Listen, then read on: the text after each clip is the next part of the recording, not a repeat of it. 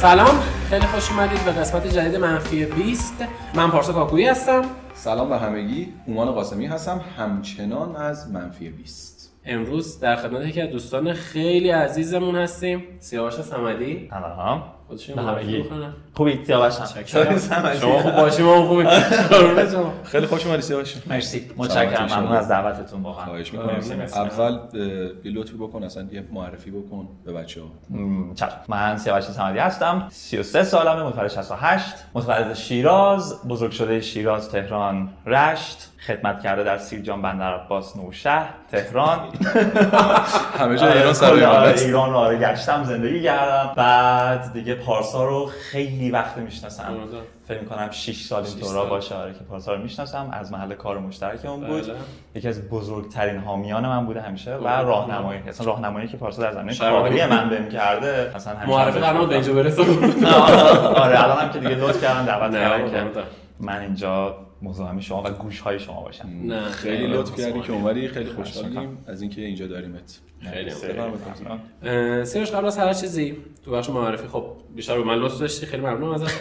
می‌خوام بدونم که سیاوش صمدی کیست؟ چی کار است؟ علاقه مندیاش چیه و اگه بخواد سیاوش خودش رو معرفی بکنه میگه من چی کارم؟ معلم زبانم. بلاگرم. چی؟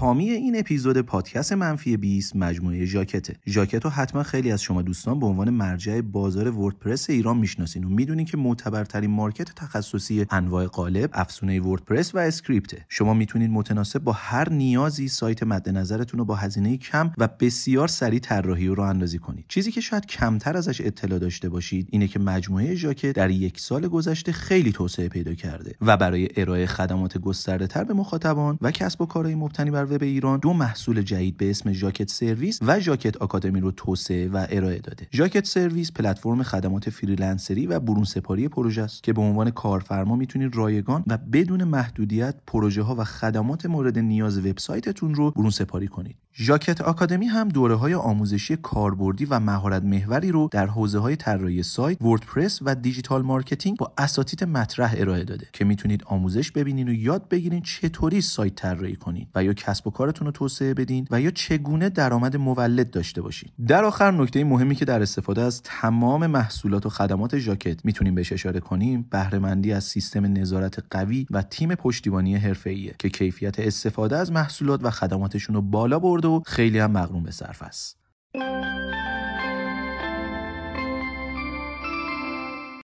خب من سیاوش صمدی یک شهروند. اینجوری من معمولا خودم معرفی می‌کنم. خیلی توی اون قالب شغل و اینا خودم رو جا نمیدم برای اینکه البته یه زمانی می‌دادم. زمانی مثلا. گفتم آره من مثلا رشته فلان خوندم شغلم هم فلانه ولی بعدا از اون قالب جا گرفت یعنی فاصله گرفتم به خاطر اینکه دیدم که خیلی محدود کننده است رسما یعنی من خودم با شغلم که معرفی می‌کنم تا آخر عمر دارم همون مسیر رو برای خودم طراحی می‌کنم و می‌بینم چجوریه من از اون شغل فاصله گرفتم. ولی حالا اگر بچه دوست داشتم بدونن اینی که من ریاضی فیزیک توی دبیرستان خوندم. قرار بود مهندس بشم در یک حرکت خائنانه خنجر زدم به پشت خانواده. آره اونم جریان خیلی جالبی داره که چه اتفاقی افتاد و اومدم علوم انسانی رشته ادبیات انگلیسی لیسانس ادبیات انگلیسی. خوندم آره فوق لیسانس هم تغییر دادم به آموزش. هر جفتش هم دانشگاه گیلان بود و از 18 سالگی هم رفتم سر کار تدریس. توی رشت هم درس خوندم که بهترین شهرهای ایران. خودت هم فکر کنم گفتی پدرت یا مادرت شما من مامانم آره. گیلک بابام بازار مشترک آبادان شیراز. خودم هم که همه جاز ترکیبم. آره. تو اصفهان با هم دیگه آشنا شدن دوران دانشجوییشون. آره. عالی. به شدت اهل مطالعه هستی؟ اونجا که می‌دونم. مطالعه می‌کنم آره. مطالعه می‌کنی؟ دوست دارم که اهلش باشم ولی می‌کنم محتوای صفحات رو مسئله اجتماعی بیشتر تمرکز در حالا در طول 4 5 سال گذشته از وقتی رفتم خدمت به صورت آره پیوسته روی مسائل اجتماعی مسئله. اجتماعی بوده. خیلی عالی. راجع به این قضیه که گفتی به خانواده خنجر زدی. گفتی موضوع جالبه نمی‌خوام اینو توضیح بگم؟ بدی آره چرا که نه بگو دیگه. خب من خانواده خیلی مهندس پروری دارم. البته زان. نسل دوم خاندان ما هیچ کدوم مهندس نیستن همشون علوم یعنی شما؟ نه نسل پدر مادرم آها، خب. اول یه مسئله میشه یا دوم من. مامان بزرگم اول. می‌دونم خب. پدر مادرم دوم من خودم سوم می‌دونم آره. درست. نه پدر مادرم و دعایی و اینا هیچ کدوم اصلا مهندس نیستن همش علوم انسانی بودن یا مثلا حالا ریاضی اینا خونده بودن با توجه به حالا شرایط انقلاب ایران اتفاقی که افتاد علوم انسانی کلا خیلی مورد غضب واقع شد تو ایران بنابراین طبیعیه که کلا خانواده ها بچه ها رو از این رشته فاصله بندازن بگن که کار نیست زندگی نیست فلان نیست فلان نیست. مهندسی. رشد کرد. حالا برای همین همه بچه های خاندان همه مهندسن یعنی نسل شما؟ نسل من. آره. دایی دختر پسر دایی دختر دایی من خاله خواهر برادر همه مهندسن من کسی هستم که رفتم ادبیات انگلیسی با اینکه ریاضی خونده بودم قرار بود مهندسی بزنم صنایع شیمی اینا. یک شانسی آوردم. شانسی آوردم که مثلا 86 کنکور داشتیم. و سال 86 اولین دوره انتخاب رشته آنلاین بود. و خب خانواده که با اینترنت کار بلد نیستن آره. اینجوری بود که دیگه مادر من اینجوری اومد داد دست من گفت بیا من برات انتخاب رشته کردم آره. این کلا رو وارد کن من اینجوری بودم که چشم حتما بدم برات یکی یکی وارد می‌کنم من چهل تا مهندسی صنایع و شیمی و اینجور چیزا انتخاب کرده بودم چهار تای آخر رو زبان زده بودم. سه تاش تهران بود یه دونش هم اه، دانشگاه گیلان. دانشگاه گیلان بود. اصلا مبنای فکرم خیلی نبود که بخوام برم زبان. بعد بالاخره مهندسی بعد بخونی چیزا. ولی اتفاقی که افتاد اون روزی که تعیین میگم تعیین رشته اون روز اون روزی که تعیین رشته. زبان هنوز. تعیین رشته بعد می‌کردیم منو داشتن نشسته پشت کامپیوتر. که یکی یکی نمره ها رو رتبه ها رو چه اسمش؟ این رشته ها رو کدا رو. وارد بکنیم. بعد من از آخری اومدم اول. یعنی گفتم اول اون چهار تا آره، زبان می‌زنم. می‌زنم. بعد توی رشته اینجوری که وقتی می‌زنی کد وارد می‌کنی کامپیوتر همونجا میده اسم رشته رو بهت دیگه. زد نشد ادبیات انگلیسی دانشگاه بهشتی. شخص یادم نمیره. داشتم اینجوری زد من اینجوری نگاه کرد اینجوری نگاه کرد بزنم به بین خودمون بره. آره آره زد و یه شیتیلی هم فکر کنم دادی نه، نه، نه، نه. نه اوکی. بود. نه آره بیچاره هیچ کاری هم نکرد بهش هم نگفت الان تا که خودم دارم الانم بیان می‌کنم. مثلا رو آره. و انتخاب چهارم من قبول شدم. اگه همین الان دوباره برگردی به همون روز پای کامپیوتر بازم همین کار می‌کنی؟ پیشنهادم اینه که برگردم به سه سال قبل از پای کامپیوتر. یعنی واقعا پافشاری می‌کردم که رشته علوم انسانی رو بخونم. اصلا وارد ریاضی. نشم. آره. وارد ریاضی نشم به خاطر اینکه ریاضی درس قشنگیه فیزیک درس قشنگیه ولی مدرسه نابود می‌کنه. هر ما بچه های ما از عربی متنفرن در حالی که عربی که زبان های زیبای دنیاست. مدرسه نابودش می‌کنه. انگلیسی نابود میشه تو مدرسه. ریاضی فیزیک هم همین اتفاق میفته حالا من مدرسه خوبی مثلا بودم ولی کابوس بود اون فضا. جوری بود که من اگر کتاب شیمی رو خودم میخوندم حال می‌کردم اما می‌رفتم سر کلاس اصلا بدم میومد از چیز جالب آره. منم اینجوری اما یعنی حالا اصلا راجع به صرفا درس نمیگم. ببین تو الان یه کتاب 2000 کلمه 2000 کلمه مقاله است. 2000 صفحه‌ای هم ولی همون که برگشتی گفتی ما هم نشسته تو ذهنمونی محتوای هم اینجوری. 2000 صفحه کتاب بدی خب ممکنه مثلا بشینم توی 4 روز بخونمش. حالا 20 صفحه رو بذار جلوم بگو می‌خوام هفته بعد ازت امتحان امتحان. بگیرم. امکان نداره بشینم هر چی. زور باشه هر چی اصلا- زور بالا سر آدم باشه نمیشه. و اینا خب ما توی در واقع دوره خودمون راهنمایی و دبیرستان هفت سال در واقع ما زبان انگلیسی می‌خونیم. هفت سال زبان عربی می‌خونیم. و زمانی که مثلا میشه 17 18 سالمون هیچ کدوممون در واقع نه انگلیسی بلدیم نه عربی. اگه نرفته باشیم کلاس البته. من چیز بگم ولی همون که انگلیسی و عربی می‌خونیم هم از نظر کیفیت آموزش با هم دیگه فرق داره. یعنی من قشنگ معلم های عربی ما همیشه لهجه داشتن. یعنی لهجه عربی داشتن قشنگ. یعنی قشنگ. این کاره بودن. ولی من دو سه سال معلم ورزش انگلیسی یاد می‌دادم. قشنگ اینجوری بود. مثلا معلم انگلیسی نه گفتم خب حالا مثلا امروز نیومده معلم پرورشی بیا چهار تا کلمه است دیگه. بعد خب من همزمان خب جای دیگه کلاس می‌رفتم. بعد می‌فهمم اون کلمه رو اشتباه داره میگه. یعنی خب مثلا چیز بودش یعنی یه چیزی بود. یه فرقی بین این دوتا درس هم همیشه میذاشتن تو خود مدرسه. خیلی خوش شانس بودم مثلا توی پیش دانشگاهی معلم زبان ما بسیار بی‌نظیر بود. این استاد گرانقدر آقای مرادی فکر کنم اسمشون بود. اصلا ایشون من آشنا کرد با این رشته ادبیات انگلیسی. مثلا نمی‌دونستم وجود داره چنین چیزی. اصلا آگاه نبودم چنین چیزی. من گفت تو چرا ادبیات انگلیسی گفتم مگه رشته ای داری مامان ادبیات انگلیسی. گفت آره خودش انگلستان درس خونده. بود بعد- مهندسی ادبیات شاید باورت نشه. من بعضی که دانشگاه قبول شدم یه مهمونی خانوادگی داشتیم. مهمونی من نبودم. مثلا مهمونی نگرفتم. خوشحال نبودم. خیلی خانواده از اینجوری بودن. مهمونی بود که اومده بودن همه من گفتم به به آقا مهندس. من می‌گفتم من ادبیات انگلیسی؟ مهندس زبان شما. آقا پیغام. تا که قرار این ذهنیت بیاد با من جلو که مهندس باشم ولی معلم معلم خوب واقعا می‌تونه تو مسیر درست درس کنه من با پیش مشاور مدرسه رفته بودم حتی سرش من بالا منو نگاه بکنه بگه چی می‌خوای؟ یعنی بعد یک معلم خوب سر کلاس تونست من رو هدایت بکنه. و دوست دارم که فکر کنم توی کار خودم موفق هستم. اگر هم هستم خیلی مدیونش هستم. نمی‌دونم کجاست واقعا ولی هر جا هستی اصلا love you. اسمش چی آقای؟ مرادی. آقای مرادی. آره. خیلی عالی. سیاوش راجع به این قضیه که گفتید واسه علوم انسانی فکر نمی‌کنی الان یه ذره بهتر شده نسبت به اون دوره ما؟ چون منم تقریبا همسن تو من یه سالت بزرگترم. خب؟ و دقیقا این بود. ببین من موقع من مهندسی خوندم مهندسی کامپیوتر خوندم. ولی همیشه این ته ذهن من مون به عنوان یه حسرت هست تا آخر عمرم هم میمونه. که آقا من واقعا به یه سری رشته هایی مثل جامعه شناسی انقدر علاقه داشتم به روانشناسی انقدر علاقه داشتم کتاباشو خونده بودم رفتم سراغش. ولی دقیقا به خاطر همین قضیه هیچ موقع نشد برم مثلا بخونم. ولی فکر نمی‌کنی که نسبت به اون زمان که حالا میشه مثلا شاید 15 16 سال پیش ما انتخاب رشته باید می‌کردیم الان قضیه بهتر شده دید خانواده بهتر شده.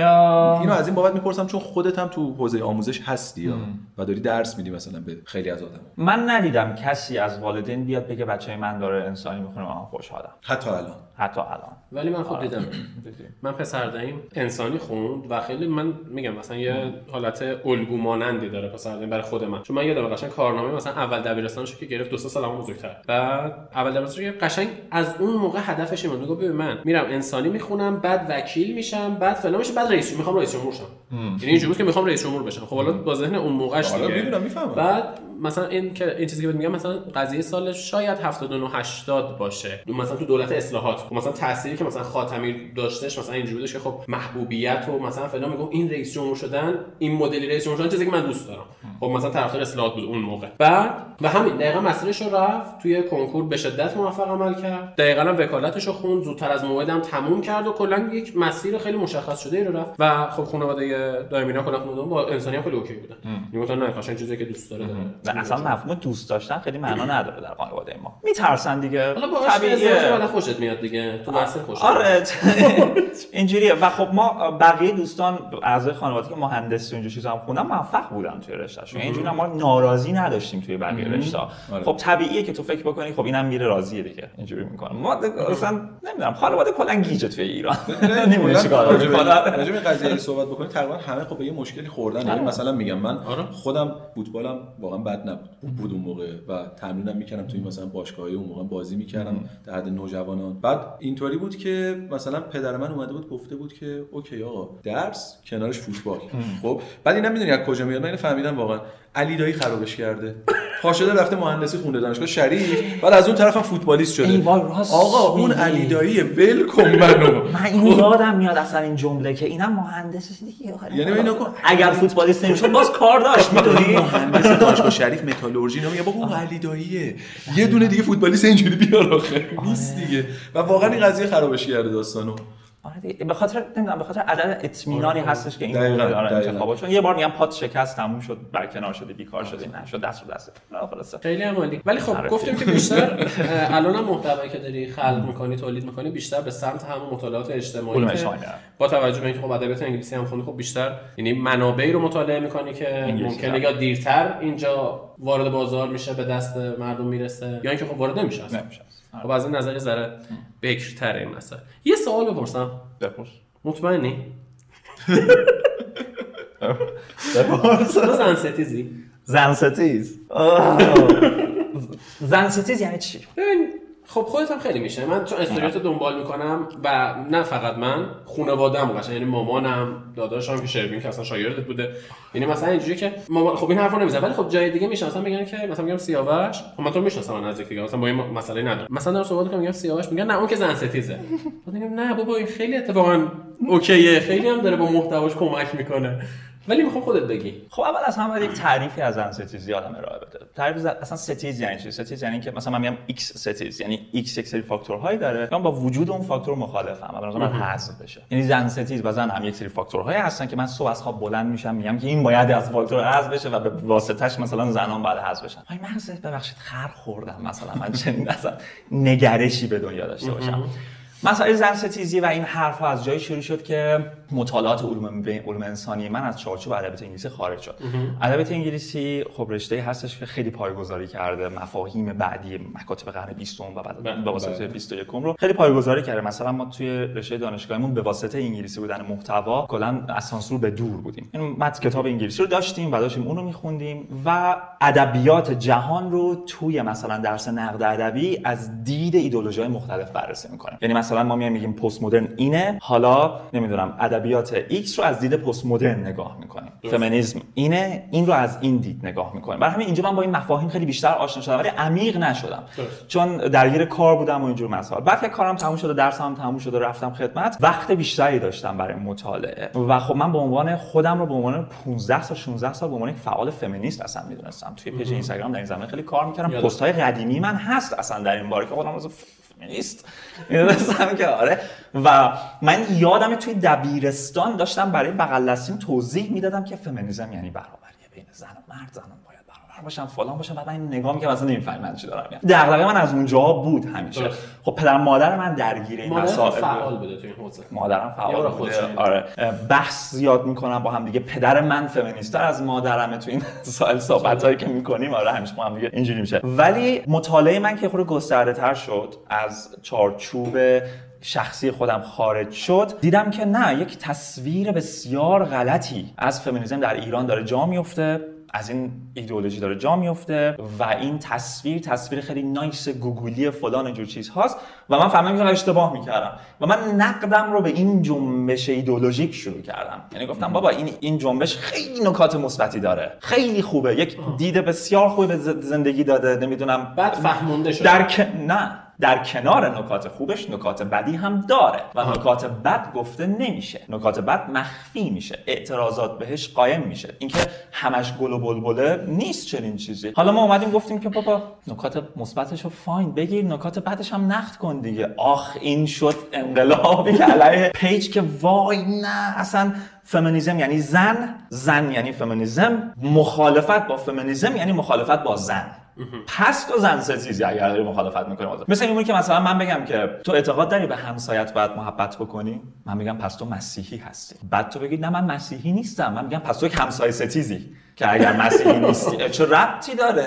چه کار چه. درست مسیحیت گفته به همسایه خود نیکی کنید. خب این یک اخ... یک اخلاق انسانی است که تو هم نیکی بکنی به دیگری. این دلیل نداره که من به ایدئولوژی مسیحیت باور داشته باشم که به انسانیت باور داشته باشم. بله من مسیحی نیستم برای اینکه اعتقاد ندارم اگر که پسری یا دختری به روی پدر مادرش وایساد بعد سنگسارش کرد. اونم بخشی از مسیحیته. حالا اونو ما نمیگیم. بله. چرا؟ چون ایده هاش دیگه هزار سال جواب داد و دیدیم که چه بلایی سر مردم میاد وقتی حکومت می‌کنه قرون وسطا رو گذرونیم و الان اونها رو مخفی می‌کنه ولی ایدئولوژی فمینیسم هم همینه. یک چارچوب آکادمیکی داره خوب داره بد. داره خوبشو میگی بدشو میگی. الان چارچوبی که دارن تعریفی که ایجاد می‌کنن اینه که آیا تو موافق برابری زن با مردی؟ میگیم آره. میگه پس تو فمینیستی. اه. این چه تعریفی تو داری یعنی ارائه منظور اینه میدی که دو تا گزاره است که این یکی خب نتیجه این نیست. در همین اصلا. ممکنه مثلا یه طرف کاملا. اصلا دیگه مستقل دو تا تو, گزاره. تو می‌تونی ده ها باور دیگه داشته باشی. تو می‌تونی اومانیست باشی اکزیستانشالیست باشی سوسیالیست باشی نمی‌دونم راست باشی محافظ کار باشی اعتقاد به برابری انسان ها داشته باشی. همه اینها این باورها رو دارن. حالا فمینیسم کارش چیه؟ میاد میگه که اگر مرد و زن با هم دیگه برابر نیستن علتش اینه. و فقط هم علتش اینه. و فقط و فقط علتش هم اینه. آره علتش اینه. بعد تو میگی که خب نه این علتش نیست. این چارچوبش نیست. علتش این این این این این این این این این هست. من جمله خود زنان مقصرن. من جمله مردان مقصرن. همه با هم مقصرن. دولت ها مقصرن. چپ مقصر راست مقصرن. همه مقصرن. رسانه آره. رسانه. همه چیز همه انسان ها این معضل پیچیده اجتماعی رو ایجاد کرده. حالا باید یکی یکی بریم بررسی بکنیم ببینیم مشکلاتش چیه. اگه بخوای اینجوری ساده سازی بکنی که من زندگی تو برات ساده سازی می‌کنم دیگه. هر گونه انگی هم می‌تونم بهت بزنم. خیلی. خب یه چیزی هم که هست ببین همین چیزی گفتی. اینه اینه اینه اینه اینه تعداد زیاد. نقطه شروعی واسش وجود داره. که من ببین من مطالعه آره, تاریخ. آره من آقا از اینجا شروع بکنم. قطعا یه مسیر رو میرم که به اون دیده برسم. چون این مشکلیه که من میگم مشکل از دید خودم دارم. میگم مشکلیه که من ممکنه توی یه دونه قسمت خیلی عمیق بشم و همین قضیه باعث بشه که بقیه تصویر رو نبینم. اینه که الان بخوام بقیه تصویر رو ببینم تو مثلا گفتی حالا به واسطه دانشگاه رشته‌ای که خوندید کتابایی که سانسور نشده تونستی یه تصویری داشته باشی. این نقطه شروع کدوم؟ خب باید بپذیری که اون تصویری که تو داری. تصویر ناقصه. آره، ولی خب دقیقاً، نمی- دقیقاً. نمیپذیرن. کار ایدولوژی همینه. کار ایدولوژی اینه که من همیشه میگم که یه تیکه چوب یه تیکه چه می‌دونم نیزه یه تیکه شمشیر ورمیداره می‌زنه زمین میگه من اومدم شما رو رستگار کنم. اگرم نکردین همین شمشیر رو ورمیداره سر همه رو باش می‌بره. حالا تو با این نمی‌تونی بحث بکنی. چه چه بحثی می‌تونی با اون فرد بکنی؟ خیلی لا... من شانس آوردم نظرم برگشت. یعنی یعنی از اون چیزی که. بودی آره. یعنی برای خودم احساس خوشحالی می‌کنم که متفاوت شد دیدگاهم نسبت به این مسئله. وگرنه نگاه می‌کنم اگر اون مسیر رو می‌خواستم بیام چه زندگی بدی برای خودم میساختم. با توجه شناختی از خودت. آره. خیلی عالی. سیاوش می‌دونم که امروز یه محتوایی هم زحمت کشیدی آماده کردی و خیلی صادقانه بخوام بگم. افتخارش نصیب ما شد که توی منفی با- 20 دربارش صحبت کنیم. و ما از اینجا به بعد شنونده صحبت شماییم یه موضوعی هستش که اگر شما راجع به استبداد دیکتاتوری و بحث دولت هایی که حالا توی این یعنی حکومت هایی که با این شیوه ها خواستن حکومت کنن. این محتوا رو می‌خوام ببریم جلو. و خیلی خوشحال میشم که اگر دربارش صحبت کنیم و ببینیم که چه موضوعی رو امروز چشم. داریم. حتما. خواهش می‌کنم. که مرسی که پذیرفتی واقعا من. نیاز داشتم. من خیلی دوست داشتم این موضوع رو با یک نفر دیگه بحث بکنم. خودت هم پادکست صحبت. داری البته. من همینجا هم بگم این پادکست سیاپدیا درست؟ آره سیاپیریا سیاپیدیا. سیاپیدیا. که موضوعش چیه؟ اونم معرفی می‌کنی سیاپیدیا سه اپیزود اولش در رابطه با زبانه. بعد بقیه اپیزودهاش تا سال گذشته که منتشر شد در رابطه با مسائل اجتماعی بود از سال پیش تا الان متوقفش کردم. چرا؟ خیلی درگیر مطالعه بودم. آره خیلی درگیر مطالعه بودم. هم که جریانات شهریور اتفاق افتاد و کلا دیگه اصلا دل و دماغش نبود. ولی محتواهاش رو دائما تولید کردم. درست. یعنی محتوایی یعنی آماده انتشار داری. آماده ضبط. دارم آماده ضبط،. داری. آره تو فکر. همه مثل ما بدون کاغذ. نه آره، اینجوری اتفاقا نیست. آره نه من آره چند تا دفترچه دارم. اینم یکیشه. دفترچه قرمز کمونیست چینی رو برداشتم آوردم. چند تا؟ تو یه دونه داری از این حداقل برای یه دونه دفترچه واسه چیز هم شده با. کلاس بذار می آره ما همه اینو نوشتیم آره من حفظ نمی کنم آخه و کلا حفظ کردم خیلی چیز جالبی نمی‌دونم. من نوت برداری. خیلی بیشتر باش حال می‌کنم. خیلی چیز عالی. برای همین از روی نوت مج... مجبورم براتون اصلا آره مشکل توضیح. بدم. نه اگه مشکل که نداره. بچه‌ها. ببخشید. هر جوری خودت. راحتی آره. آقا از شماست. خواهش استفاده اسم کتاب کتاب The Dictator's Handbook هست. اول توضیح بدم هندبوک چیه. هندبوک در علوم اجتماعی به معنای کتابیه که یک کلکسیونی از داده های اخیر در رابطه با یک موضوع رو جمع می‌کنه. یعنی مثلا ما میگیم در موضوع X این تحقیقات انجام شده داده بیس هست به این نتایج رسیده و این سوالات باقی مونده. بنابراین خیلی از کسایی که می‌خوان تحقیقی انجام بدن میرن هندبوک ها رو می‌گیرن و این سوالاتی که پاسخ داده نشده رو پیدا می‌کنن میرن روی این زمینه تحقیق می‌کنن جوابش رو دست میارن و به این هندبوک اضافه میشه. هر هندبوکی بازه زمانی خاصی منتشر میشه هر 10 سال یک بار منتشر بشه هر 5 سال یک بار منتشر بشه. کتاب دیکتاتورز هندبوک هم کتابی که در این زمینه منتشر شده کارش تحقیقاتی روی دیکتاتورهای مختلف دنیا بوده کشورهای مختلفی که با استبداد پیش می‌رفتن و بعد داده محوره یعنی با عدد سر و کار داره. میاد میگه مثلا در این تاریخ این اتفاق افتاد این میزان پول جابجا شد این فعالیت صورت گرفت و شد این شد نتیجهش. حالا شما می‌تونید برداشتتون رو بکنید برداشتش رو نکنید. از اینا فصل آخری کتاب رو من خیلی دوست داشتم چون فصل اولیش خیلی در رابطه با جامعه آمریکاست. روی اون زمینه انتخابات آمریکا اونجا چیزا کار می‌کنه ولی فصل آخرش خیلی جهان شمولتره. کشورهای دیگر رو مد نظر خوش قرار میده که من اون خیلی دوست داشتم و کلا محتوای اون چند فصل آماده کرده بودم که یک اپیزود پادکست براش بذارم که این افتخار نصیب من شد. که آره در کنار شما باشم. توی این مسئله خب شروع کنیم. یه راست بریم سراغ سر اصل مطلب. اینکه. آره دیکتاتور همیشه با خطر انقلاب روبروه. بالاخره مردم نمیشه با بله. دیکتاتوری نگه داشت و چون خطر انقلاب روبروه چند گزینه پیش روی خودش داره. یا باید تن بده به دموکراسی یا باید سرکوب بکنه. کاری باید بکنه. یا در واقع کشورش باید آزادتر بکنه یا باید به سرکوبش ادامه بده. تن دادن به دموکراسی یعنی که فضای جامعه رو آزادتر بکنه فضای جامعه آزادتر بشه. به تبع اون انقلاب رو خواهد داد. چه بخوایم چه نخوایم. این پیش خواهد رفت. یعنی که یک به قول انگلیسی میگن بین دو تا سنگه دیکتاتور توی اینجور مسائل. یا باید دیکتاتوریش رو شدیدتر بکنه یا باید آزادی رو به نسبت بیشتر بکنه که حالا این آزادی یا با ریفرم اصلاحات ساختاری که ایجاد می‌کنه یا اینکه انقلاب خودش یهو شکل می‌گیره و به زور حکومت. رو وا آره وادار به ریفرم می‌کنه کاری می‌کنه یا سنگین تر بکنه سرکوبش رو که این سنگین تر کردن معمولا انتظار میره که انقلاب رخ بده و انقلاب به موفقیت برسه یا تجربه و تاریخ نشون داده که انقلاب رخ میده و لزوما به موفقیت هم نمی‌رسه. نمی‌رسه. حالا این کتاب هندبوک میاد روی این مثلا توضیحاتی میده میگه خب چی شد که نشد؟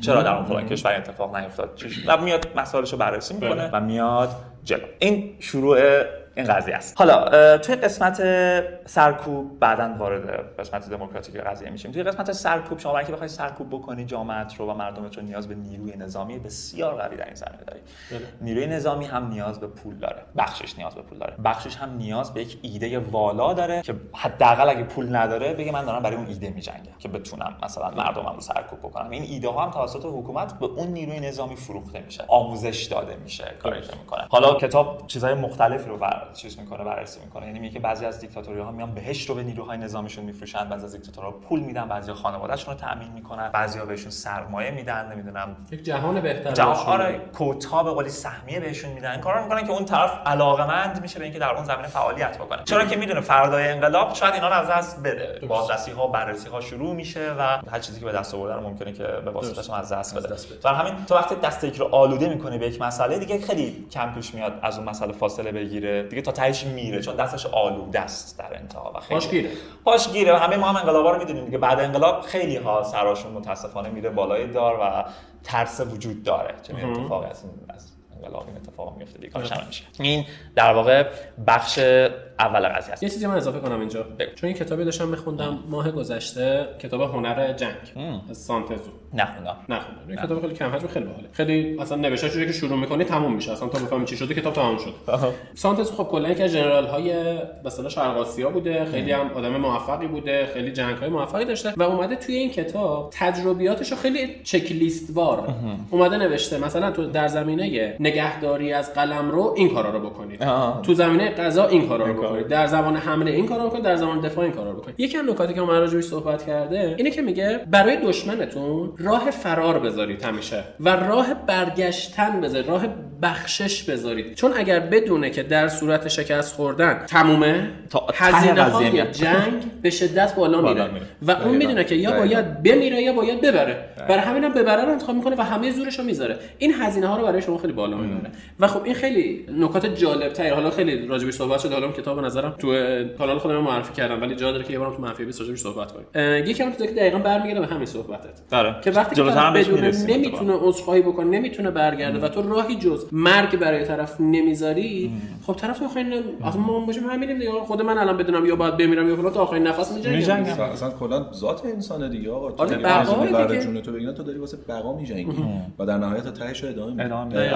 نه جلوتر هم بهش می‌رسیم. اتفاقا یکی از پیشنهاداتی که کتاب همیشه میدیم که سازمان ملل یکی از بی‌خاصیت ترین سازمان‌ها تو این زمینه است. میگه توی وقتی ابراز نگرانی آره نگرانه وقتی کشوری به ورطه انقلاب می‌رسه یکی از به جای اینکه ناراحت باشه از اینکه چرا دارن افراد کشته میشن بیاد بگه بابا مردم یه دقیقه آروم باشین. بیاین به این اعضای حاکمتون که ناراحت و ناراضی هستید ازشون بگین آقا هر چقدر پول می‌خوای وردار ببر ما بهت تا آخر عمر به خودت و فرزندانت امنیت و بله. ایمنی میدیم در کمال آرامش و آسایش. بله.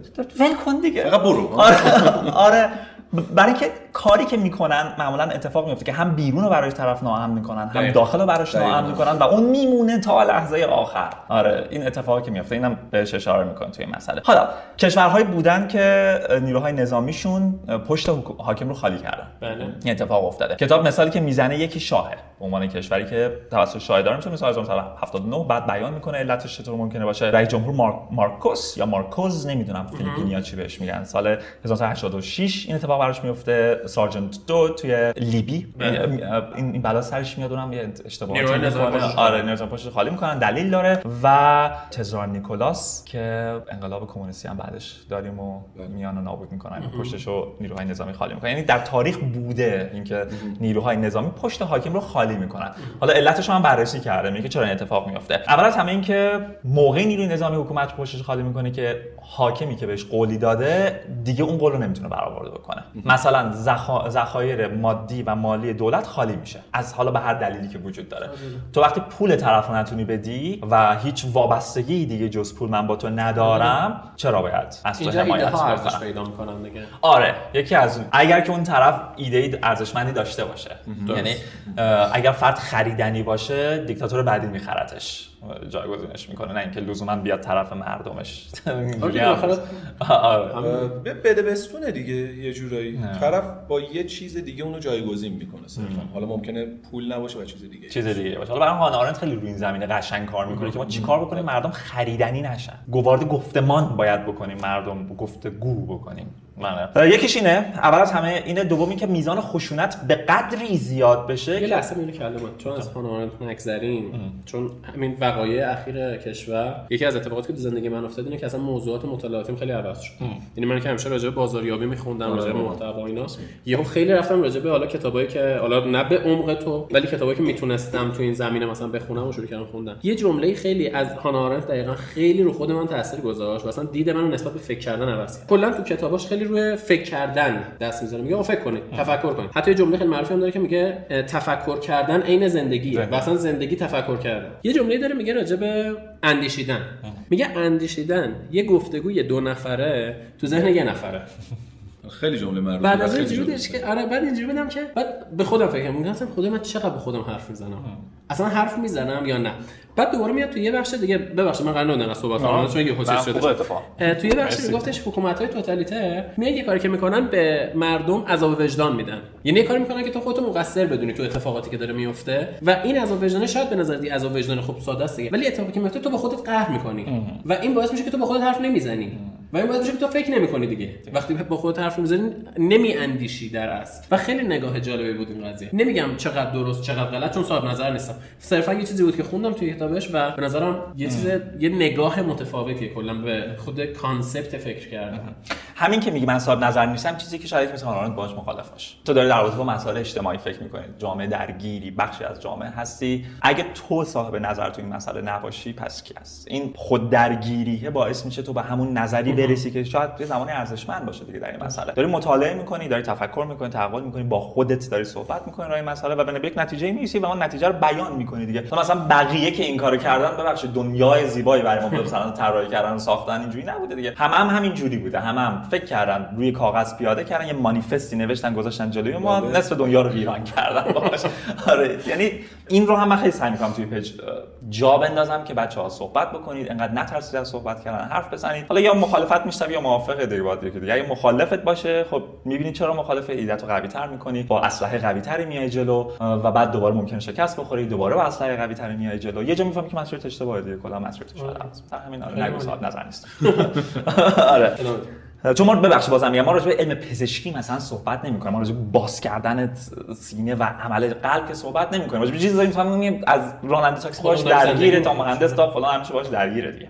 خب پس گفتیم که ارتش یک سری جا خالی می‌کنه پشت بله. رهبرشو. یه بخشش اینه که رهبر پول نداره. دوم اینه که اون دیکتاتوری که وجود داره اون پادشاهی که وجود داره اون پرزیدنتی که وجود داره اون تزاری که وجود داره توانایی فروش اون باور ایدئولوژیکش دیگه نداره. مثلا مثالی که براش می‌زنیم که شما اگه بهشت رو به اون دنیا بفروشی یک چارچوبی برام بهشت بعد داشته باشی دیگه که بگی اینه. بعد وقتی تو قضاوت و اون خشونت تو زیاد می‌کنی طرف اونجا به شکاف فکری. شگاف فکری می‌رسه. میگه که من برای اون دارم این کارو می‌کنم. پس یا اون غلطه یا این غلطه ما اینجا. مبحث واقعیت جایگزین رو داریم که طرف یک آره. یعنی میگه واقعیت جایگزین چیزیه که یه اتفاق دیگه داره میفته در گذشته حال یا آینده من میام یه چیز دیگه واسه تو تعریف می‌کنم که توی اون گپ فکری تو اونو بشونم. تو اون به اصطلاح فضای خالی فکری تو اونو بشونم و اونجا اتفاق میفته که تو می‌بینی چقدر بین حرفی که من بهت می‌زنم و چیزی که چشمات داره می‌بینه چقدر فاصله است. و این فاصله باعث میشه که باعث میشه.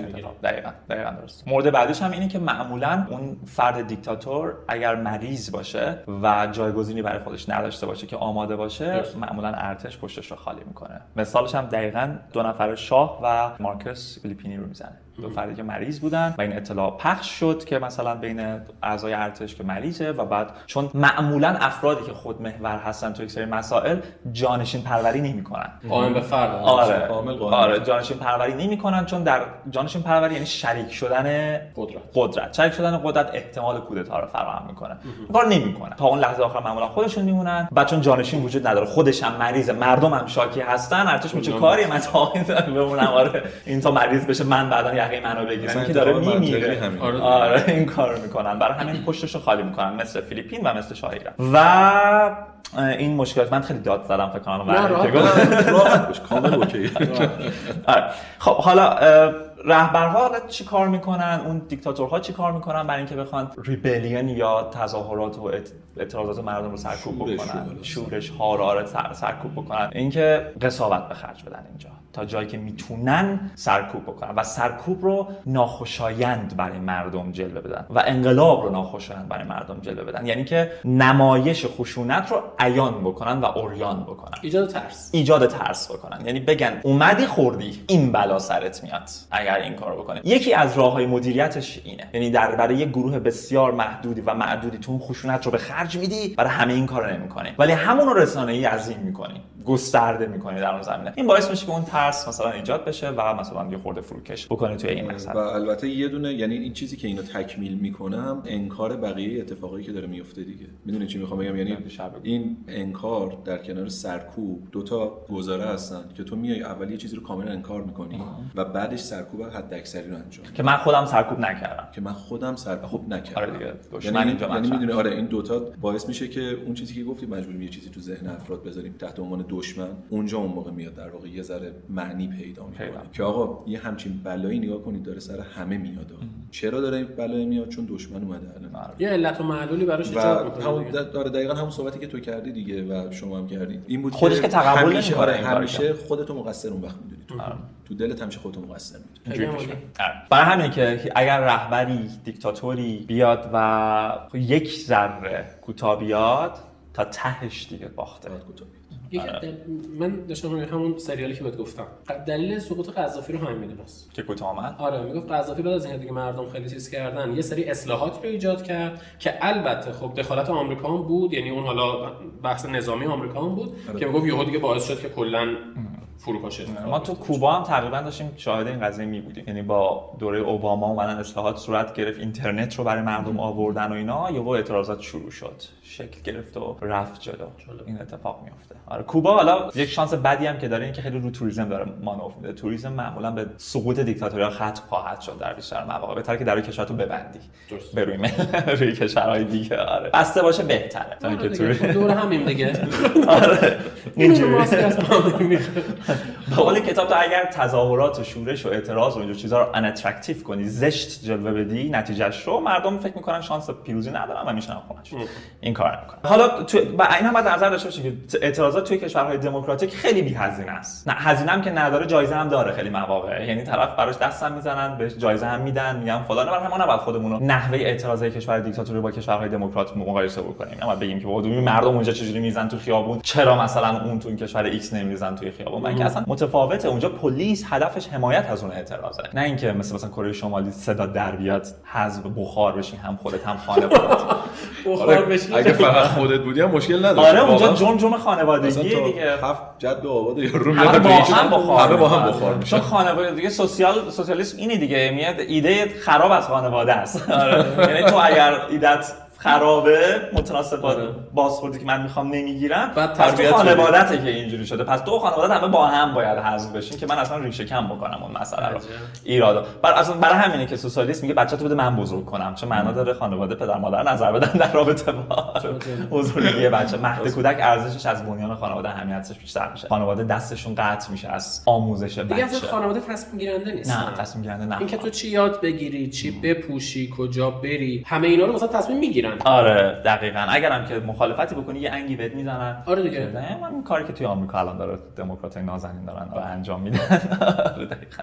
همون اتفاق داره. الان اینجا اتفاق میفته اینا رو بتونه دیگه چیزای خیلی ریز پیزاست و اینجا چیزا نداره. آها. برای اینکه ما بخوایم مردم رو سرکوب بکنیم بخش عرضم گفتم اینه که یکیش که اعتراضات رو ما خیلی ناخوشایند نشون بدیم. دوم اینکه جریان اطلاعات رو محدود بکنیم. تا جایی که میشون flow of information محدود بشه ریز بشه و بعد با محدود کردن جریان اطلاعات از طریق رسانه خود اطلاعات مورد نظر خودت رو در اختیار اون کسی که لازم هست قرار بدی یه بخش تو قسمت پروپاگاندا رو صحبت کردیم. که دستگاه پروپاگاندا کاری که می‌کنه اینه که اطلاعات رو در رگ هایی که خودش بخواد هدایت, می‌کنه و به اون کسایی که بخواد میده. بعد اگرم کسی بخواد از این جریان خارج بشه خبرنگار خبرنگاری عکاسی ژورنالیستی بخواد از این چرخه خارج بشه و اطلاعات رو از جای دیگه بیاره ایجاد بکنه ترد میشه به اصطلاح میذارنش کنار و هزار یک اتفاق دیگه دیگه براش بیفته آره ما کلا انسان های قبیله گرایی هستیم. دنبال قبیله خودمون هستیم. نگاه می‌کنیم به کی شبیه هستیم پی همدیگه رو می‌گیریم و بعد اگر طرف شاده به شادیش اضافه می‌کنیم اگر طرف ناراحته به ناراحتیش اضافه می‌کنیم و یک چیز انسانی یک فاکتور انسانی. یعنی مثلا تحقیقاتی که روی دخترها مثلا انجام شده بود دخترهایی که بولیمیا دارن یعنی فکر می‌کنن چاقن و بعد هی دستشون رو می‌کنن توی گلوشون که هرچی خوردن رو بالا بیارن که لاغر باشن و بعد آسیب می‌زنه سرطان می‌گیرن فلان. اگر در کنار دخترهای دیگه همسر خودشون قرار بگیره همشون مبتلا میشن به این بیماری روانی. یعنی طرف برای همدردی با همجنس خودش میاد درد اون رو در خودش پیدا می‌کنه و شریک میشه توی این مسئله. و برای هر جنسیتی این هست برای پسرها هم این وجود داره. جوری که میگن اگر یک مجموعه پسر بد رو در کنار یک مجموعه پسر خوب در مدرسه بذاری پسر خوبا خراب میشن. پسر بدا پسر خوبا رو خراب می‌کنن. پسر خوبا خراب پسر خوبا خراب میشن پسر بدا خوب نمیشن. آره. این اتفاقی که میفته حالا جریان اطلاعات آزاد اطلاعات کاری که می‌کنه اینه که به مردم یادآوری می‌کنه ما در این درد مشترک و اشتراک درد باعث همبستگی مردم و بعد پیوستن به انقلاب و جریان های انقلابی میشه. یکی از دلایلی که این کارو می‌کنه هم یعنی flow of information جریان اطلاعات محدود می‌کنه که تو نباید بدونی این درد مشترکه. اونقدر که من می‌خوام باید بدونم. آره. یه حالا یه مشکلی هست اونم حالا درست میشه. حل میشه اونم درستش کنیم بخشش اینه. بعد دیگه آزادی بیان تو ازت می‌گیره. نمی‌دونم آزادی تجمع تو ازت می‌گیره. اینا رو ازت می‌گیره. در کنار اون ناخوشایند کردن اعتراض و کنترل اطلاعات داده. ولی میگن دیکتاتور بین دو تا سنگه. اره. فارسیش هم سنگ دیکتاتور بین دو تا سنگ که قرار می‌گیره. نکته بعدش اینه. کنترل کردن جریان اطلاعات تو است در انتها تو صورت خود دیکتاتور پایین میاد. چرا؟ برای اینکه معمولا اقتصادهای عصر حاضر به اطلاعات وابستن. و حالا جریان قشنگتر میشه. تو نیاز داری که با دنیا برای چرخه اقتصادی در ارتباط باشی. بله. چون نیاز داری با اون در ارتباط باشی باید اطلاعات تا حدی جریان داشته باشه بله. بانکای تو باید در ارتباط باشن با بقیه. مردم باید برن و بیان. تاجرای تو باید برن و بیان. شرکت های اینترنتی تو باید راهکار دور زدن سیستم فیلترینگ تو رو داشته باشن. مثل چین مثلا. این در میره از یه جاش. خب؟ این قضیه در میره. اگر مدیریت بکنی این مسئله رو یعنی نذاری این جریان اتفاق بیفته اقتصادت اقتصاد مونوپولی میشه فرو میپاشه از داخل. و اقتصاد که فرو بپاشه باز اون انقلاب رخ میده. چه بخوای چه نخوای. به خاطر اینکه اون هزینه رو دیگه نمی‌تونی لازم مالی در دقیقاً. تامین بکنی. دقیقاً. اقتصاد. که فرو بپاشه مردم مالیات نمی‌تونن بدن. تو نمی‌تونی مالیات بدی. دولتی که به مالیات مردم وابسته است نمی‌تونه نیروی نظامیش رو ساپورت بکنه نیروی نظامی دیگه حمایتی نخواهد کرد. از اون دیکتاتور. یعنی چرخه چی میگیم؟ چرخه مریض میگیم تو فارسی؟ ویشس سرکل یه چرخه خرابیه. سیکل معیوب. یه آه یه سیکل معیوبیه آره، دقیقاً. سیکل معیوب فکر کنم جالب آره آره. یه, سیکل معیوبیه. یعنی تو می‌خوای اطلاعات رو ببندی بستن اطلاعات اقتصادت رو آسیب می‌زنه. آسیب اقتصاد ضعف مردم مردم مالیات. نمی‌تونن بدن. مالیات ندن. تو نمی‌تونی نیروهای سرکوبت رو تامین بکنی شکست می‌خوری. دریچه رو باز بکنی. یه خورده. اطلاعات جریان داشته باشه. داستان. دوباره. آره، داستان دیگه تازه شروع میشه. میاد وسط مگر اینکه به قول شمالی ها افتاده باشی تو اصل؟ و منابع طبیعی زیادی داشته باشی یعنی اقتصاد به مالیات مربوط یعنی. اونجا قطعش کنی دقیقا تو مادامی که بتونی خارج از مالیات مردم اقتصادت رو بچرخونی خوشبختی چرا چون که اگر سنگ داشته باشی چوب داشته باشی طلا داشته باشی الماس داشته باشی نفت داشته باشی گاز داشته باشی یک نیروی متخصص محدود نیاز داری که بتونن براتون استخراج بکنن. یک نیروی متخصص محدود نیاز داری که اینو بفروشه و چهار تا کشور سودجو نیاز داری که ازت بخرن. همین یک حجم عظیمی از پول رو به حساب تو وارد می‌کنه و تو می‌تونی نیروهای خودت رو تامین بکنی. به هیچ کس هم پاسخ مالیات هم مردم ندادن فدا سرم که ندادن. خودم جای پولش رو دارم. میاد آره پول از جای دیگه ای میاد حالا در کنار این ریسورس و منابع طبیعی که وجود داره کمک های خارجی هم معمولا به داد کشورهای دیکتاتوری میاد مثلا کشورهایی که ایدولوژی مشترکی دارن. مثلا, مثلا کوبا مثلا از شوروی پول می‌گرفت. ایدولوژی ها مشترک شوروی قصد داشت که این فضای باوری خودش رو افزایش بده قدرتش رو بیشتر بکنه. در همسایگی آمریکا برای همین پول میریخت به حساب این کشور. همینجوری پول میریخت و اون دیکتاتوری هی سنگین‌تر سنگین‌تر می‌شد. من یه اپیزود پادکست هم دارم براش. کوبا فکر کنم هست اسمش تا جایی که یادمه. این اتفاق میفته که حالا حالا کاری که مردم می‌کنن اینی که سعی می‌کنن این شریان های مادی رو قطع بکنن دیگه. یعنی که میگن کشورها شما باید قطع رابطه قطع رابطه بکنید پول هاتون رو باید ندید. درگیر مالی نباید با این مسئله بشید و نباید هم بخرید. یعنی نه کمک نه خرید. وگرنه فردای روزگار ما یقه شما رو خواهیم گرفت. آره که شما این کارو کردی ما یادمون میمونه که این کارو کردی. کجا این کارو کردی؟ کرد. یعنی کدوم اه، کشورها این؟ می‌رسیم. آره دقیقا با نام مثلا فر... این فرانسه. آره یه نصف آفریقا رو بدبخت کرده فرانسه. این روشن فرانسه. چیز یعنی از اونا داره ارتباطشو با فرانسه خب کشور ام... خیلی کشور امپریالیستی بزرگی بود. خیلی ما خیلی صحبت نمی کنیم در رابطه با فرانسه. همیشه آمریکا و انگلستان رو به عنوان کشور آسیب زننده به بقیه می‌دونیم. ولی نصف بدبختای دنیا از فرانسه میاد. همین الان که ما تو سر خودمون می‌زنیم میگیم چپ چپ چپ این روشن فکراشون اونجا رفتن. توی دانشگاه فرانسه رشد کردن و اومدن جلو. و خودش صادر کرده و خودش کاری نداره. خودش داره چرخ. یعنی مثلا یک پارچگی تمامیت ارضی یک زبان و فقط زبان فرانسه. همه اینها در فرانسه به شدیدترین نحو ممکن اجرا میشه ولی به همه جا صادر کرده که نه تمامیت از فدرالیسم نه نه. یعنی خودش کار دیگه می‌کنه یه چیز دیگه آره. میگه. روشن فکراشون این آه. کار رو می‌کنن. خیلی باحال هستن کلا این فرانسه. خب پس آره اینجوری شد که یا پول یا کمک رو تو باید حذف بکنیم. ما کشورهای زیادی داشتیم که تونستن با برمه و چین مثلا تونستن کره شمالی و چین مثلا کره شمالی بدون چین مرده. قشنگ نابوده. دستش قطع بشه کمک های چین قطع بشه کره شمالی هم باش نابود میشه. یا برمه هم همین کارو باش کردن حالا باز به هم می‌رسیم. کره شمالی که فکر خیلی باش بشناسنشون اینجوریه. و فعلا همین. تا اینجای کار. خب پس بحث این شد که مادامی که اون حکومت دیکتاتوری پولش رو داره سر پا میمونه. برای همینه که ما تقریبا کشور غنی در ثروت نداریم که منابع طبیعی داشته باشه و غنی در ثروت باشه و دموکرات باشه. تقریبا نداریم. مثلا نروژ هست. نروژ. که از ثروتمندترین کشورهای نفتی دنیاست. آره. نظرتون چرا دیکتاتوری نیست؟ قرار رشد گرفته یا روش در. برابر همسایه‌هاش نفتش دیر کشف شد. آره.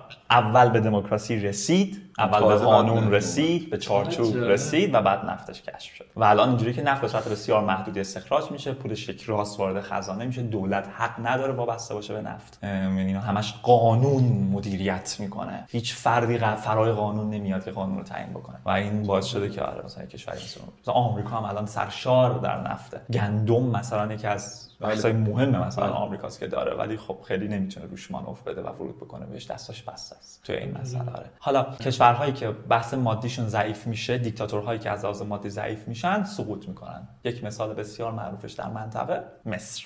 آره. اتفاقی که برای مصر افتاد من اینجوری خط به خط برم جلوش. اسرائیل به یک. علای به دوست آره. به دوست. آره به یک رفیق به یک متحد نیاز داشت در منطقه. و این متحد رو آمریکا براش دست و پا کرد به نام مصر. و یک هزینه سنگین مالی هم آمریکا تقبل می‌کرد که مصر رو ساپورت بکنه. یعنی آمریکا. رفت دوستای خوبش آورد واسه اسرائیل. واسه اسرائیل. دقیقاً. آره، که- دوست خوب هم که حمایت بکنن همدیگه رو و این باعث شد که جایگاه اسرائیل توی منطقه قوی تر بشه پاگیر تر بشه. این چه سالیه؟ سالش رو ننوشتم. آره واقعا سالش رو چه دوره. زمانی الان داریم صحبت می‌کنیم؟ یعنی نزدیک به انقلاب مصر این قضیه؟ نه از قبل از از. قبل از این آره. از خب. قبلشه آره. ولی خب این پروسه اجتماعی طول می‌کشه دیگه رخ بره. چند دهه ممکنه حتی طول بکشه. جریانش از این قرار بود که اسرائیل نیاز به یک ally یک متحد داشته این منطقه آمریکا گفت بفرمایید مصر. آره. بعد به مصر کمک مالی بسیار زیادی کرد. در کنارش اسرائیل قوی تر شد. با قوی تر شدن اسرائیل وابستگیش به مصر کاهش پیدا کرد. کمک های مالی آمریکا از مصر قطع شد. اتفاقی افتاد اینجوری شد. دیگه نیازی نبود که متحدی صرفا مصر اینجا که اسرائیل قوی کنه. آره خب. آره اتحادی اون منطقه وجود داشته باشه و کمک های مالی آمریکا قطع شد ارتشش ضعیفتر شد ارتشی که توسط خود آمریکا آموزش دیده بود مصر. آره خب. اقتصادش یه خورده شکست خورد مردم اعتراض کردن ارتشش چندان سرکوب آنچنانی نکرد و مبارک بود این مالی یعنی اینجوری جریان ها.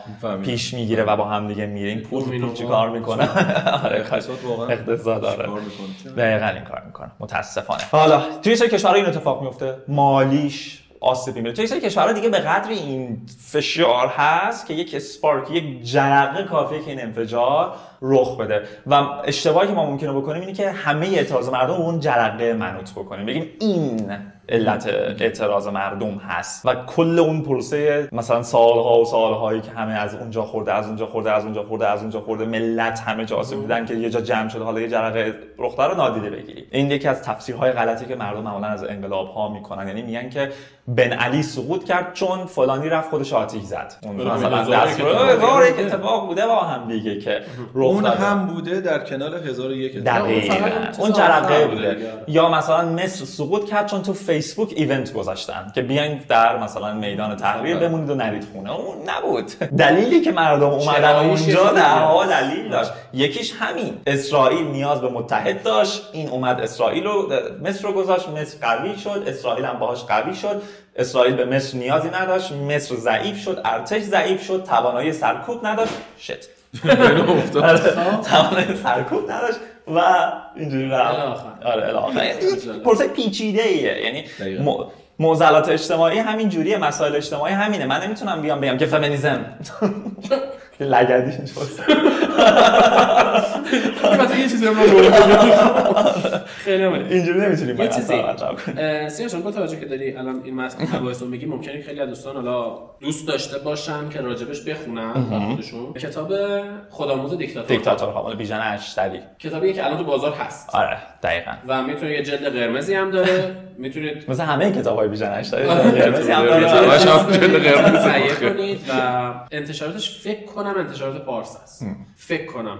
مطمئن نیستم. ولی دیگه خیلی مشخصه. کتاب خودآموز دیکتاتور هاست که الان جزو کتاب کتابای پرفروش این. چند وقت تو صحبتی که من با دوستان داشتم. و می‌تونید تهیه کنید که دیگه عمیق بتونید این مباحث رو بخونید. آره. کتاب جالبیه مثلا کتاب جالب ترجمه شده بچه‌ها بخونید. بیژن آره. ترجمه بسیار خوبیه. آره اوکی خوبه. حالا بعضی از این اسپارک ها این جرقه ها خب حکومتی که نمیاد جرقه خودش بزنه که بله. منفجر بشن که آن پلند بدون برنامه است. بعضی هاش متاسفانه حساب کتاب غلطشونه. یا خوشبختانه حساب کتاب غلطشونه. که توی علوم سیاسی بهش میگن انتخابات دستکاری شده.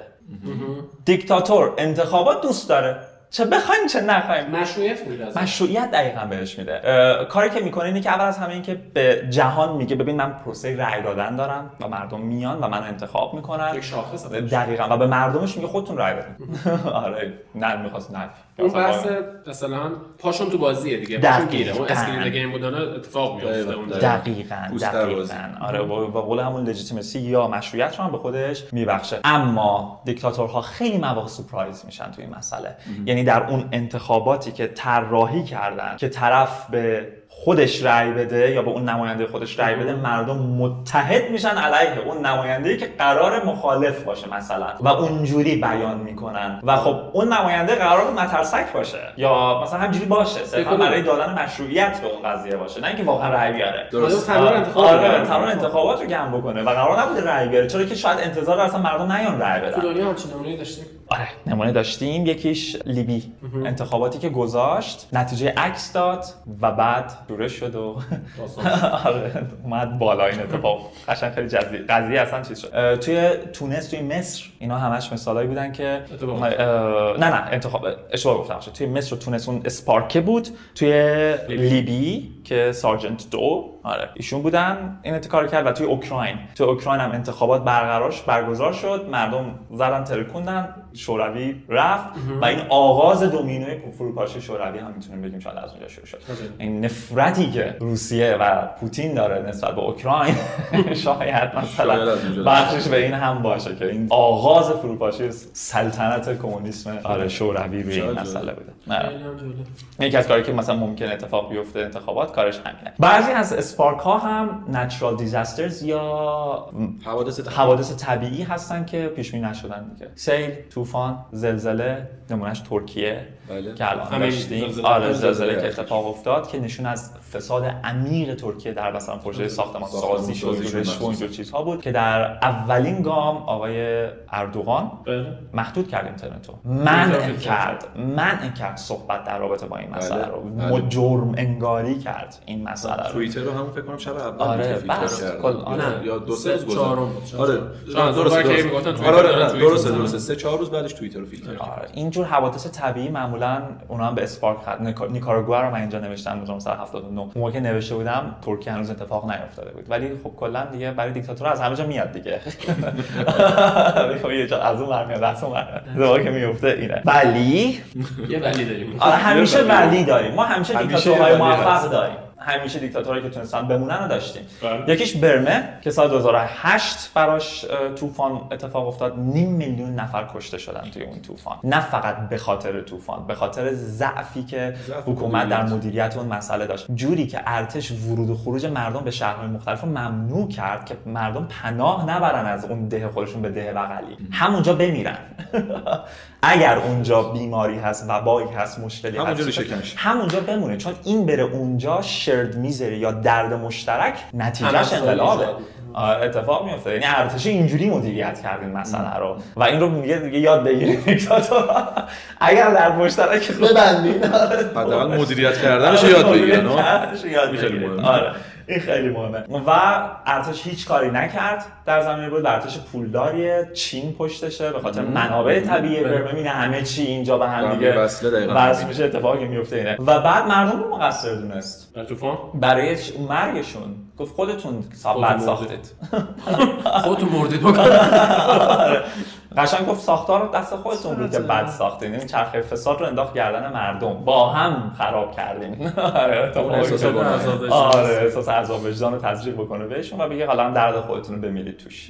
آره این چیزی هم هست. ببخشید منظورم به این نه، آره، نه،. خیلی تلخه واقعا. آره خنده بسیار تلخی است و حالا این داستان ادامه دارد و جلو میره. خیلی عالی. آره. سیاوش تا اینجا ما خیلی استفاده کردیم. ولی خب من دارم می‌بینم که مغزمون هم حقیقتشو بگم سوت کشیده. الان من که واقعا میگم استفاده کردم و خیلی خیلی ولی من بحث اینکه چون صحبت هم کردیم توی حالا همه چیزی که داشتیم بینش دوستانی که علاقه به این موضوع دارن و این موضوع براشون جذاب بوده یعنی الان به این دقیقه این ویدیو رسیدن به این دقیقه این پادکست رسیدن برای دوستان خوب کست باکسمون حتما کانال سیاوش سیاپیدیا. سیاپیدیا. سیاپیدیا. ویکیپیدیا. حتما ادامه این موضوع رو توی کانال سیاوش می‌تونن دنبال کنن. چون که فکر کنم خیلی عمیق‌تر از این قرار باشه. آره پیچیده‌تر. میشه مسئله. خیلی مسئله جالب. خیلی پیش از وارد توریست میشیم وارد فلان میشیم. من یه تیکر اینو دیدم دوست دارم بگم. باحاله آره، آره، چرا؟ آره. یه آقای هست بود. اینکه ما این که الان گفتیم البته چیز به توافق که- توافق بود، آره چون چون که آره. آره چون که چیزه. یعنی خود سیاوش اینجوری بود که مثلا اونجا بیشتر خیلی بازتر می‌تونیم به این موضوع بپردازیم. و اینا باعث افتخار ما که داریم استفاده. می‌کنیم راجبش. ممنونم ازت من اینو بگم خیلی جالب اصلا من اینجا نوشتم یه پاز اینجا نوشتم. یعنی این مربوط به کتاب دیگه است بچه‌ها دارم میگم. مربوط به؟ یه کتاب انگلیسی در رابطه با revolutions هست. اسمش یادم نمیاد. Revolutions نمی‌دونم چی. که گام به گام میاد انقلاب های مختلف رو بررسی می‌کنه انقلاب گذشته رو ها. بعد این در رابطه با انقلاب فرانسه اش یک موضوع رو مطرح می‌کنه. اسم طرف لوی آگست بلانک هست. اوه. لوی آگست بلانک یک فردی بود که از فرانسه دوباره. داره رو فرانسه. آره. بین سال 1805 تا 1881 زندگی می‌کرد. ماشاءالله عمر درازی هم داشت. و آره، در قرن 19 هم قرن 19 هم خیلی قرن جالبیه. توی اروپا. قرن تولید دانش بود. دانش های خطرناک و دانش های خوب. وقتی میگم خطرناک یعنی که عواقب اون مسیر اعمال- تاریخ رو عوض کرد. آره عواقب اون اعمال نظرها خیلی سهمگین بود بدون مدیریت این اتفاق افتاد. حالا این آقای آگست خیلی حرف خوبی می‌زنه. آگستس یا آگست بلانک ایشون یه سوسیالیست انقلابی بود. سوسیالیست معمولا انقلابی هن. یعنی میگن نباید صبر کنیم. جامعه خودش رشد بکنه بره جلو غلط کرده ما فرصت نداریم. بعد از همین الان خودمون راه بیفتیم جامعه رو اصلاح بکنیم و خب تو به زور باید جامعه رو اصلاح بله. بکنیم که نمی‌تونی که آره با زور. آره. رولوشن رو معمولا با اسلحه این کار انجام میدن میرن جلو. یه حرف خیلی جالب می‌زنه. یعنی که ما باید یعنی از خود متن بگم اینکه انقلاب باید توسط یک مردم یک گروه محدودی از مردم باید صورت بگیره. نه توسط همه مردم.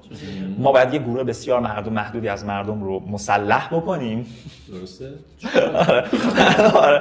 مسلح بکنیم که اینا حکومت رو براندازن و بعد دیکتاتوری بعدی رو برقرار بکنن. یعنی خود هدف دیکتاتوری آره. خب. که این گروه محدودی که این انقلاب بعدی رو شکل دادن و دیکتاتوری بعدی رو گذاشتن کارشون کارشون این باشه که برای بازه کوتاه مدت مردم رو مدیریت بکنن بعد اصلاح ساختاری رو ایجاد بکنن و اون دیکتاتوریشون رو حذف بکنن آره جون عمت آره من هی منتظر بودم به همین برسی که گفتم می‌کنی؟ گفتم الان تو آره. دیکتاتوری برسی بعد دیکتاتوری باشه قربانت خدا نگهدار آره خب دقیقاً نکه. به- اسمش هم گذاشته ترانزیشنال تیرانی یعنی دیکتاتوری گذرا دیکتاتوری گذار. آره یعنی ما ما فعلا برای گذار اینجا به شما داریم زور به صورت. موقت آره،. موقت قرار شما زور بگیریم و یک کار جالبی هم که میگه میگه در موقع حوادث غیر مترقبه اولین کاری که شما باید بکنید نیروی نظامی تو بعد اونجا مستقر بکنید نه نیروی امدادیت رو. یعنی اول پلیس در منطقه باید حضور داشته باشه نه نیروی امدادی. اول نیروی سرکوب بعد نیروی امدادی. چون که اینو همون آقای میگه. همون آقای آره بعض آه. افاضاتش فرانسویه که سوسیالیست هم هست. و بعد و بعد این نظر شکل گرفت رسید به انقلاب لنین و کمونیسم و جریان ها شکل گرفت و در آن در حکومت کمونیستی و چپ کلا نگاه می‌کنید اتفاقی که اول میفته تو اول آژیر پلیس رو میشنوی.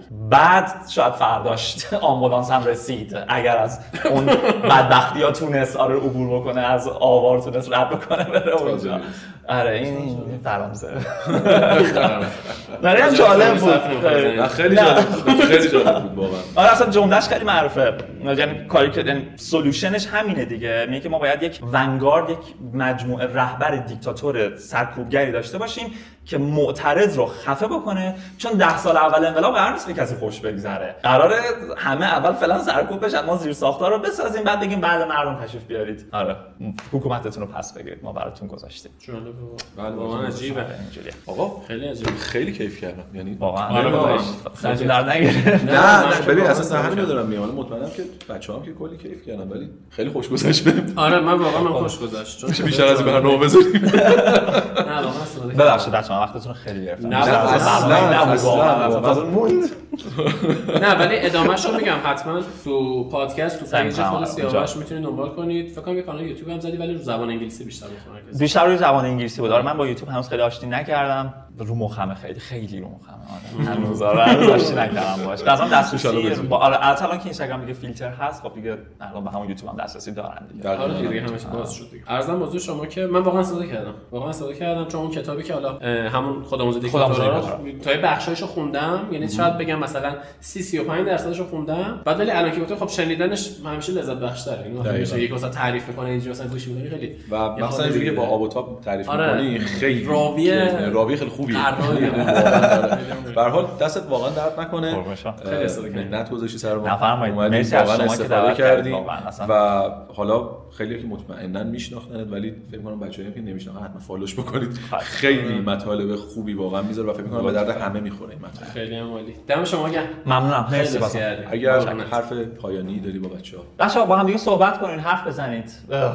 واقعا اصلا با این دور می‌تونید با این دو حالت با اینجور می‌ذاره. با هر کدوم. خیلی خیلی خیلی مهمه که ما مطالعه بکنیم و با همدیگه گفتگو بکنیم راجع مطالعاتمون این واقعا مهمه توی دنیای خودمون نباشیم محدود نباشیم. من همیشه خودم مثال می‌زنم. کلا توی این 5 6 سال گذشته بسیار تغییر کردم و این به خاطر اینکه از اون دایره محدودی که دور خودم بسته بودم خارج شدم. مطالعه بحث مطالعه بحث. شنیدن نظر مخالف خوبه. پیشنهاد من اینه که در گام اول نظر مخالف بزرگان رو بشنوید. یعنی اگر شما مثلا راستی محافظه کار هستید برید نظر مثلا بلانکو بخونید که چی میگه. بعد که آشنا شدید با همه سوالهای بزرگ و جوابهای بزرگ بعدا بیاین با همدیگه روی مسائل بررسی کنید نزدیکتر دو نفره گفتگو کنید با خودتون بحث بکنید. اینجوری خیلی کمکتون می‌کنه که در موقعی که لازم هست خودتون تصمیم بگیرید که باید چه کار کنید. به جای اینکه هدایت بشید. عالی. مرسی واقعا. دمت گرم.